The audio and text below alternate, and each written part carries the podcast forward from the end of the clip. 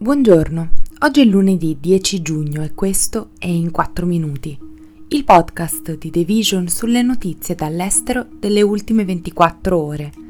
Parleremo della Russia che chiude il consolato finlandese a San Pietroburgo ed espelle i diplomatici e della studentessa israeliana rapita in Iraq la Russia ha ritirato il permesso alla Finlandia di gestire il suo consolato a San Pietroburgo e ha espulso nove diplomatici.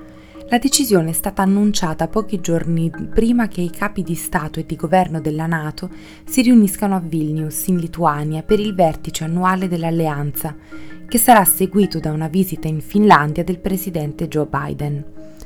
La decisione di Mosca arriva anche circa un mese dopo che la Finlandia ha annunciato l'espulsione di nove diplomatici russi per sospetto spionaggio.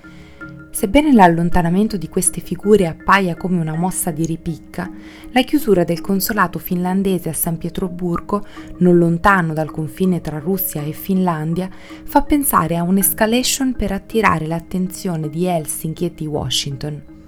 Annunciando la notizia, il Ministero degli Esteri russo ha definito la chiusura apparentemente imminente del consolato prevista entro il primo ottobre come una risposta all'espulsione finlandese dei diplomatici russi e alla recente adesione della Finlandia alla Nato, che è diventata membro attivo dell'organizzazione in primavera e questa settimana parteciperà di diritto al suo primo vertice.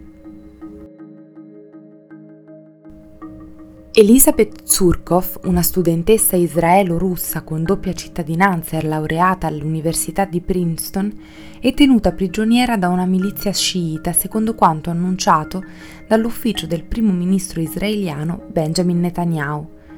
Zurkov stava conducendo una ricerca di dottorato a Baghdad quando è scomparsa a marzo Elisabeth Zurkov è ancora viva e riteniamo l'Iraq responsabile della sua sicurezza e del suo benessere, ha detto Netanyahu.